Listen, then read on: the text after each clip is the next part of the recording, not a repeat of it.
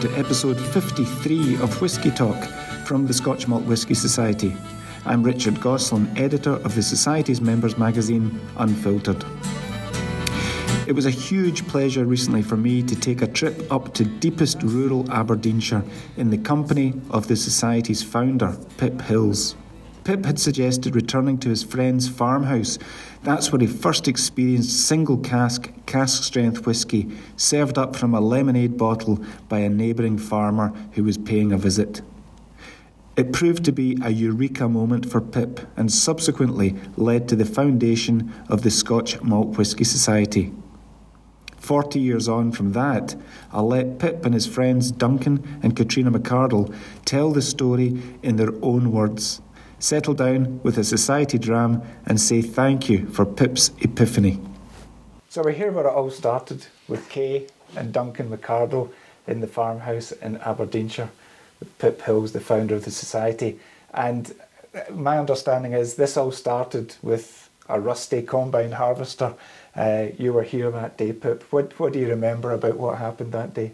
Well, I, re- I remember that uh, Dun- Duncan and Kay along with the farm, had bought an enormous pile of rusting machinery. And they also had a field of ripe barley. And one of the bits of machinery was a combine harvester. And instead of getting a contractor in to mow it, um, I happened up and we looked at the combine harvester and um, thought, well, maybe we could get this to go. And um, we did. Duncan, we got the engine to run, and then Duncan tried various levers, as I recall. Yes, that's right. Yeah, yeah. Because you didn't actually know how this thing worked. You had to kind of figure it out. Not a clue. I don't think I'd ever been on a combine before this. and of course, it's got a funny. Um, the steering goes to the back wheels, so it overreacts with a 12 foot bar on the front, so you've got to watch what you're doing. So we headed out to the field anyway, and you're driving. Yeah, that's right. Oh, Perched high on top of a right up the top. Yeah, um, made it down into the field, stopped and thought, wait a minute, what do we do now? So we decided, because we didn't want any straw and have to bale up the straw, that we would cut the barley nice and short, and then graze the horses in the rest of the field. Perfect sense. But as Pip says in his book, that's exactly what caused a load of amusement with the locals. Fancy cutting it off at that length, you know, it's ridiculous, these, these foreigners. So then we headed through, churning away, grinding away, ended up with some barley in the hopper. I think you had to bag it up from that hopper, didn't you? Yeah. going yeah. with bags. and um, that was about it. And it worked. What was your role, Kay? Running behind, trying to trying to say stop, stop, That's stop. right. And, and bringing bags and yes, binder twine. Absolutely.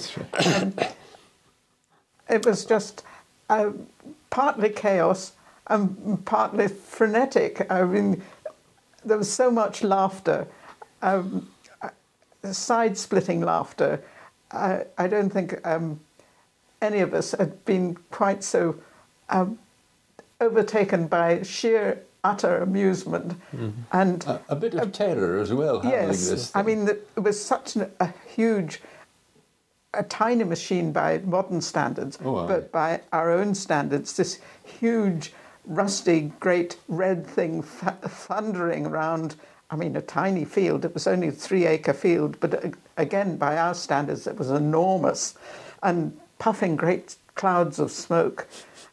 Um, we, were, we were just gone, gobsmacked. And it caused a bit of amusement, I suppose, with the local farming ah, community. That's right. That you, would got this ancient piece of machinery up and running, well, and you were Pip, Pip pointed, out, Pip pointed out the locals who were slowing down or stopping just that's to see this happen. Parking their cars. Yes, and right. causing an, an obstruction because the entrance to the field's not on the corner down there.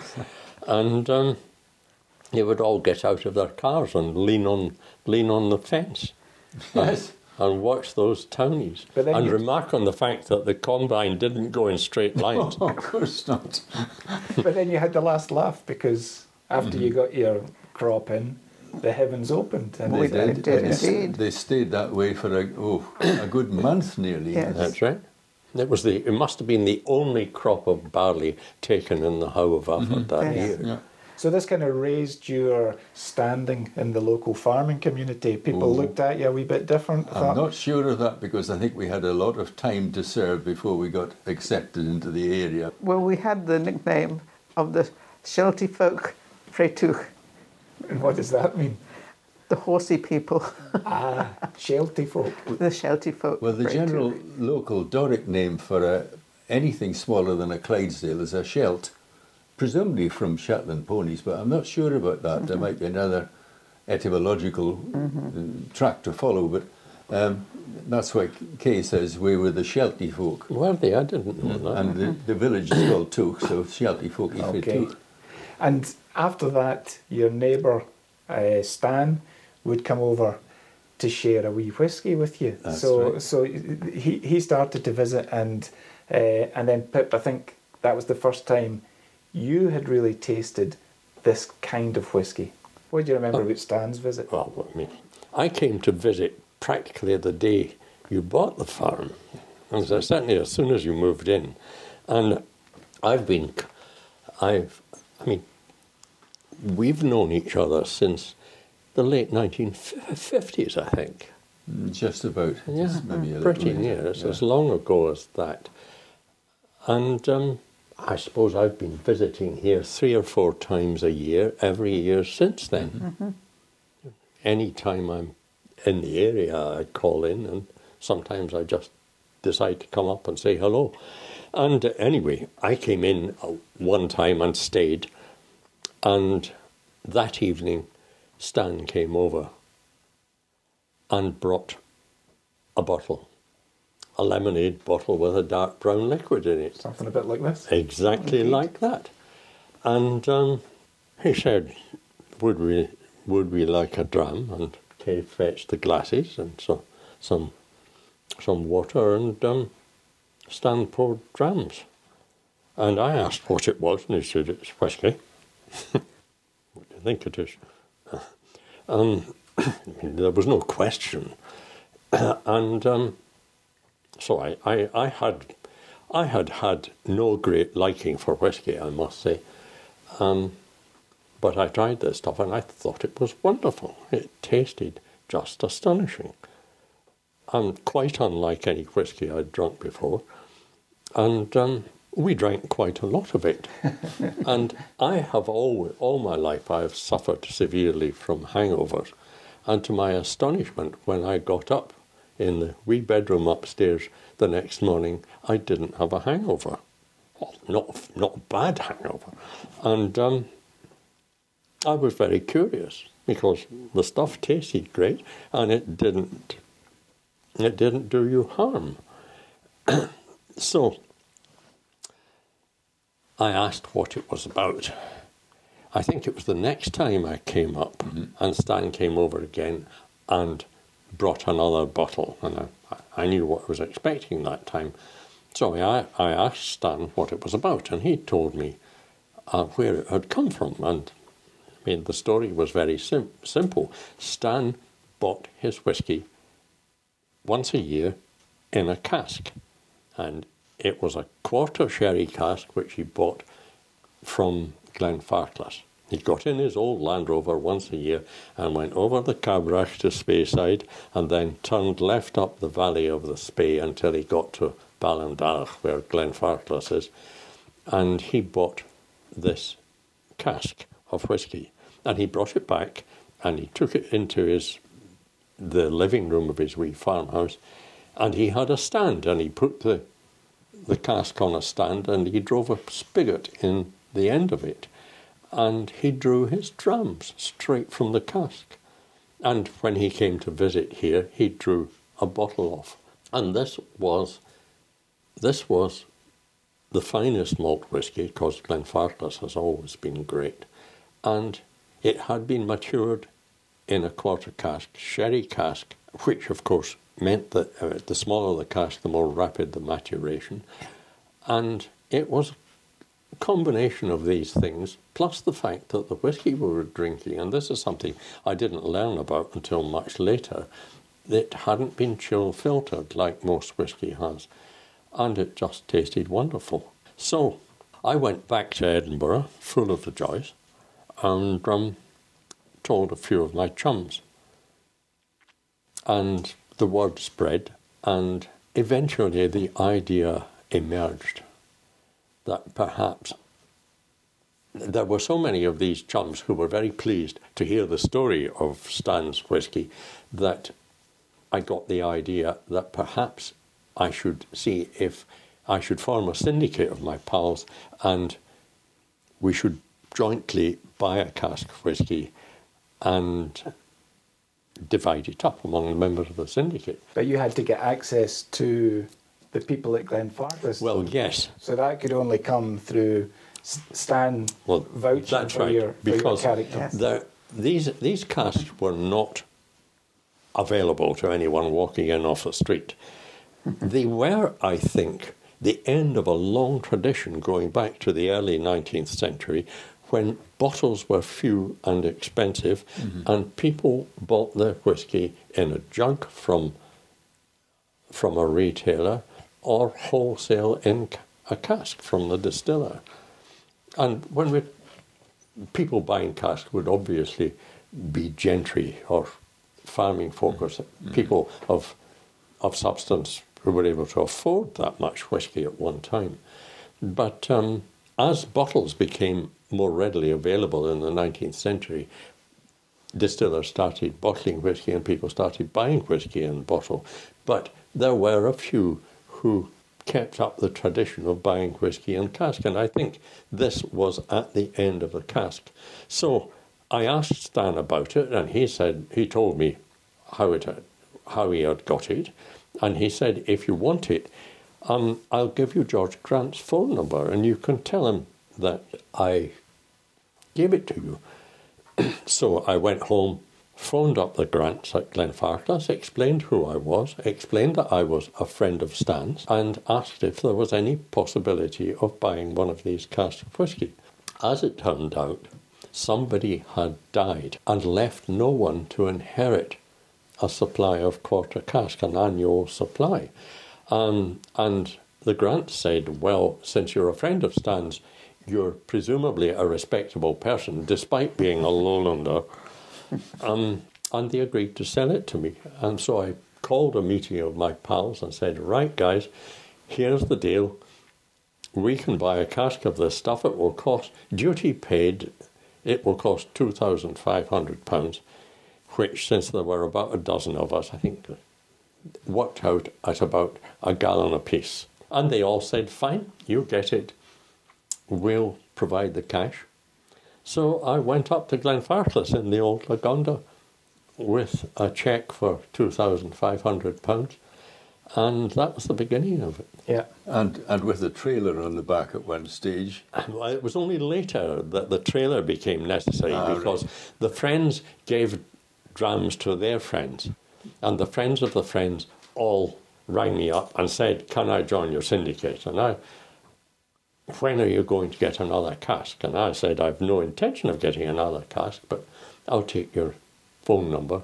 So I called another, uh, and also within a month or so, which seems astonishing, but members of the syndicate were ringing me up and saying I'm running low on whiskey, which seemed a remarkable consumption of 100 proof whiskey. But um, they would ring me up and say, When are you going to get more?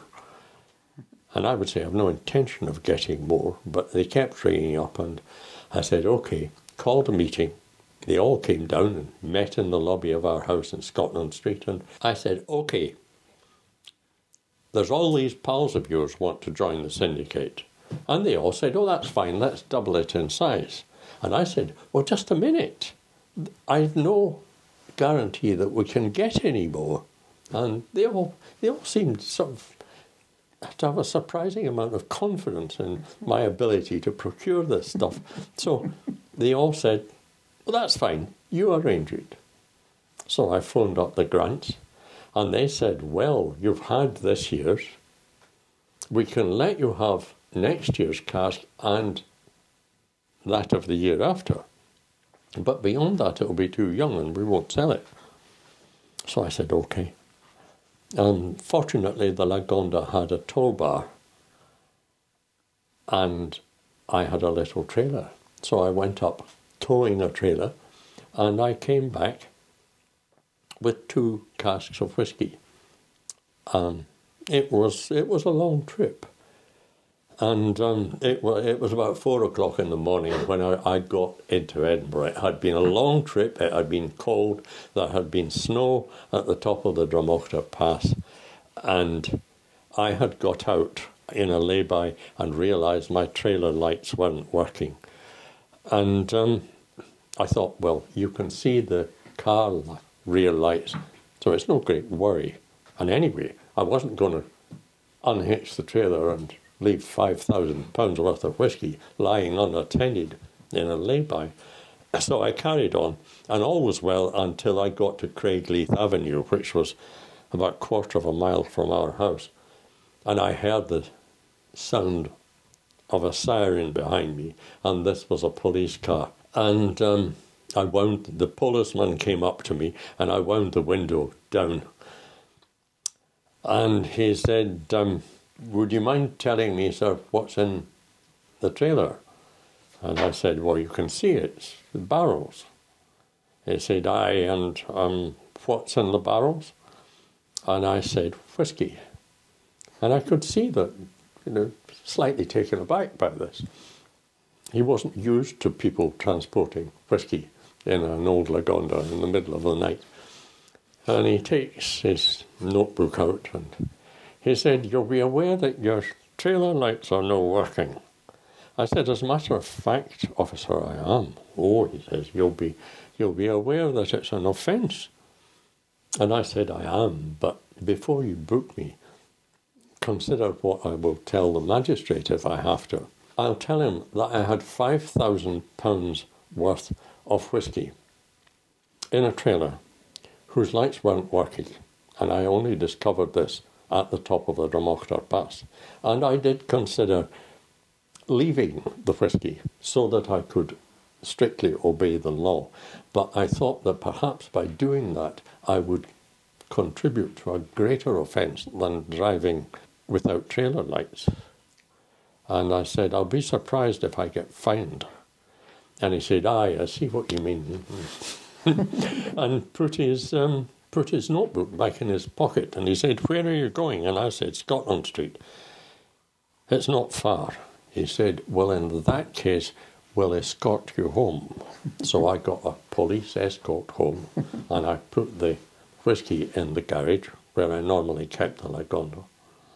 And one of the officers said wistfully, he said, You don't suppose you'll be opening one of the casks tonight? And I said, no, certainly not. Worth a try. It was worth a try, yeah. It sounds like a series of epiphanies because you were here and it was your first experience of drinking that unchilled, filtered, mm-hmm. cask strength whiskey straight straight from the cask. Yep. Uh, and then that kind of struck an idea in your head. But then everyone else that you shared your first cask with back in Edinburgh kind of had the same reaction. This was, oh, absolutely. This was whiskey that they'd never experienced before. Yes, I mean they were all, they were all sort of middle class, more or less, professional people in Edinburgh. A good few of them taught in the university, a couple of doctors, and um, they were people who could afford to contribute to a share in a cask of whisky.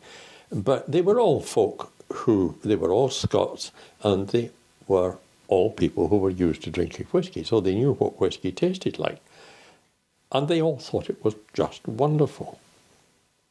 And um, it was its own recommendation. So um, they they told their friends, and the friends told the friends, and the word spread. And I kept getting people phoning me up, and eventually um, called a meeting of the syndicate and said, "Look, guys, this stuff appears really to be very much better than the whisky that anyone's used to.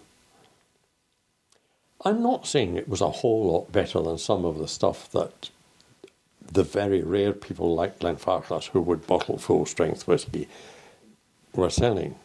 But it, it greatly exceeded anyone's expectations. And I said to them, look, guys, it seems to me that there has got to be a market for stuff like this. What do you say that we form a small company and if it's as good as we think it is, we won't need to advertise it. All we've got to do is put it in bottles, and the, your friends and the friends of your friends are all going to come and buy the stuff. So, as a business plan, it was terribly simple. Mm-hmm. And it required very little in the way of capital except the cost of the whisky and a few bottles. And so we did. So we did. We, I, I went to my lawyer. Mike Bell was his name, and he was. You remember Mike? Mm-hmm. Mike was a very yeah. respectable Edinburgh lawyer and a really good bloke. And um, he was my best man for my first wedding. He fancied you strongly, actually. He did. he did. He did. He, Mike had a great shine for Kay. Yep. Anyway, um, I phoned up Mike and said, "Look, since this is a legal matter, would you deal it, deal with it?" And he said, "Sure." And I told him that I wanted a company for this. And he said, What are you going to call it? And I said, Well, I think we should call it the Scotch Malt Whisky Society. Oh, he said, That's a, that's a fine name. Um, you could have trouble with the registrar, though. And I said, Why? As far as I'm aware, there isn't any another Scotch Malt Whisky Society. He said, No, but it does sound as though it has national significance. And anything like that, the registrar's a bit cagey about about names, but he says, I'll put it to him and I'll give him your number and um, see how you get on. So, a, a, week or so later, I got a call from the registrar, and a nice woman said, um, You've applied for this company. Um, we would like to know why you think you should have this as a company name. And I said, well, it's very simple, really. We are a Scotch Malt Whisky Society, and as far as I know, there aren't any other Scotch Malt Whisky Societies, and it's all true. Um, so I don't see why we shouldn't. And she said, well, fair enough. And um, we got the name. And that was 1983. So the society yeah. is heading into its 40th year in mm-hmm. 2023. Uh, how does that feel from that moment back here when you first tasted that whiskey and then your friends in Edinburgh were introduced to it that, you know, we're here almost 40 years later. The society has more than 35,000 members now around the world. But, you know, it, it really comes back to this place where if you hadn't been here and experienced that, that whiskey out of Stan's lemonade bottle, then you know it's we've come a long way. How how do you feel about that journey to the point that 40 years on, the society is a global uh, club of, of whiskey lovers? Well, quite pleased. no question about that. Um, not totally surprised because it became obvious quite soon after we'd started the thing that people thought it was just great. And we didn't have to advertise. We got the most amazing press. People all over, particularly in Britain and in the United States. I mean, got extraordinary press coverage, and the press all thought it was wonderful, and the members all thought it was wonderful. And um, I did have the, I, you know, I thought this, this, this could be really large. I knew nothing about large companies; they're, they're closed book to me. But um, I could see that it, it, it, it was expanding of its own volition, and I think that's the case again today. I mean, yeah.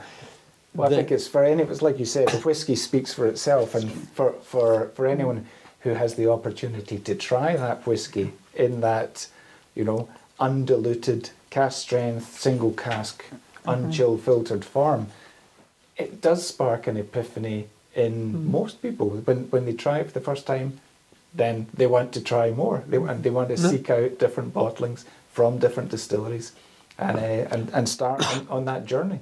And they like the idea of being members of a club who do this and doing it with other folk because it's fun to do. Mm. And they also like the idea that this is probably the best distilled liquor this side of Alpha Centauri. And they're members of a club whose business it is to supply them with this stuff. They have access to it. They don't have to be millionaires to get to it. And there's all sorts of whisky being sold for crazy prices, which isn't any better than this. Mm. Some of it is not nearly as good. Mm-hmm. I think also the the the feeling and the imagery of it being totally Scottish, um, no holds barred. You know that some of the other uh, liquors being sold are not Scottish, and um, I, I, think the feeling that this is coming from the Glens yep. uh, has a, a, a unique uh, cachet. Yeah, has an authentic spirit mm-hmm. from, from a specific place. Yes. yes. Well, yes. Although having having said that, two days ago I bottle of, I bought a bottle of Cuban rum in Tesco, and it's really good. I'd recommend it. We're not going to talk about that. That's beyond the pale. not at all. Not at all. Well, I'd like to raise a wee glass to Kay and to Duncan, especially Thank for you. your key role in this story. That if Pip hadn't been here at that time and Stan hadn't come over with his lemonade mm-hmm. bottle of whiskey. Yes then you know the society might never have come well, about because you might never have had that opportunity. Well, never have been interested. Yeah. Yes. So uh, we've we've got a lemonade bottle of our own Ooh. with uh, yes. with with some whiskey from the same distillery that uh, Stan bottled his from. So I'll pour a wee measure, and you can Thank see you. what you think. What a colour! Well, it's from the same kind of sherry cask mm. maturation as I believe Stan's quarter cask was. So. Yes. Right, we'll need a drop of water, I should think. Put a wee Shall bit I put in some in for yes, you, Kate? Thank you. That do? Yes. Thank you very much. Well, if I can raise a glass to both Kay and Duncan for your hospitality today and for your part in the foundation of the society. It's uh, it's great to be here and to, to hear the story, and of course to Pip for yes. everything that you've done for the Whisky Society. Yes. The, fa- the, founder, aye. The founder. Uh, and the, the founder. still here. Right. Cheers, Cheers. to you. Cheers. Cheers. Cheers. Cheers. Slàinte mhath. Slanjivar. And to Stan. And to Stan. And to Stan. Stan. Yes. Dear departed Stan. Oh, that is lovely. Does that take you back? Ooh.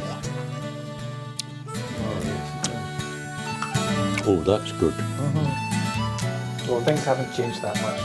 No. We're still absolutely no. That's first class. Absolutely. Yes. It's always nice to get Pip's seal of approval on a society whisky, 40 years on from when he founded what is now the world's largest whisky club. You can read more about our return to Aberdeenshire and Pip's Whisky Epiphany in the January issue of Unfiltered magazine available exclusively to members of the Scotch Malt Whisky Society. And look out for our short film capturing Pip's return to the farmhouse where it all began with his friends Duncan and Katrina. That's it for this episode of Whisky Talk. Until the next time, cheers.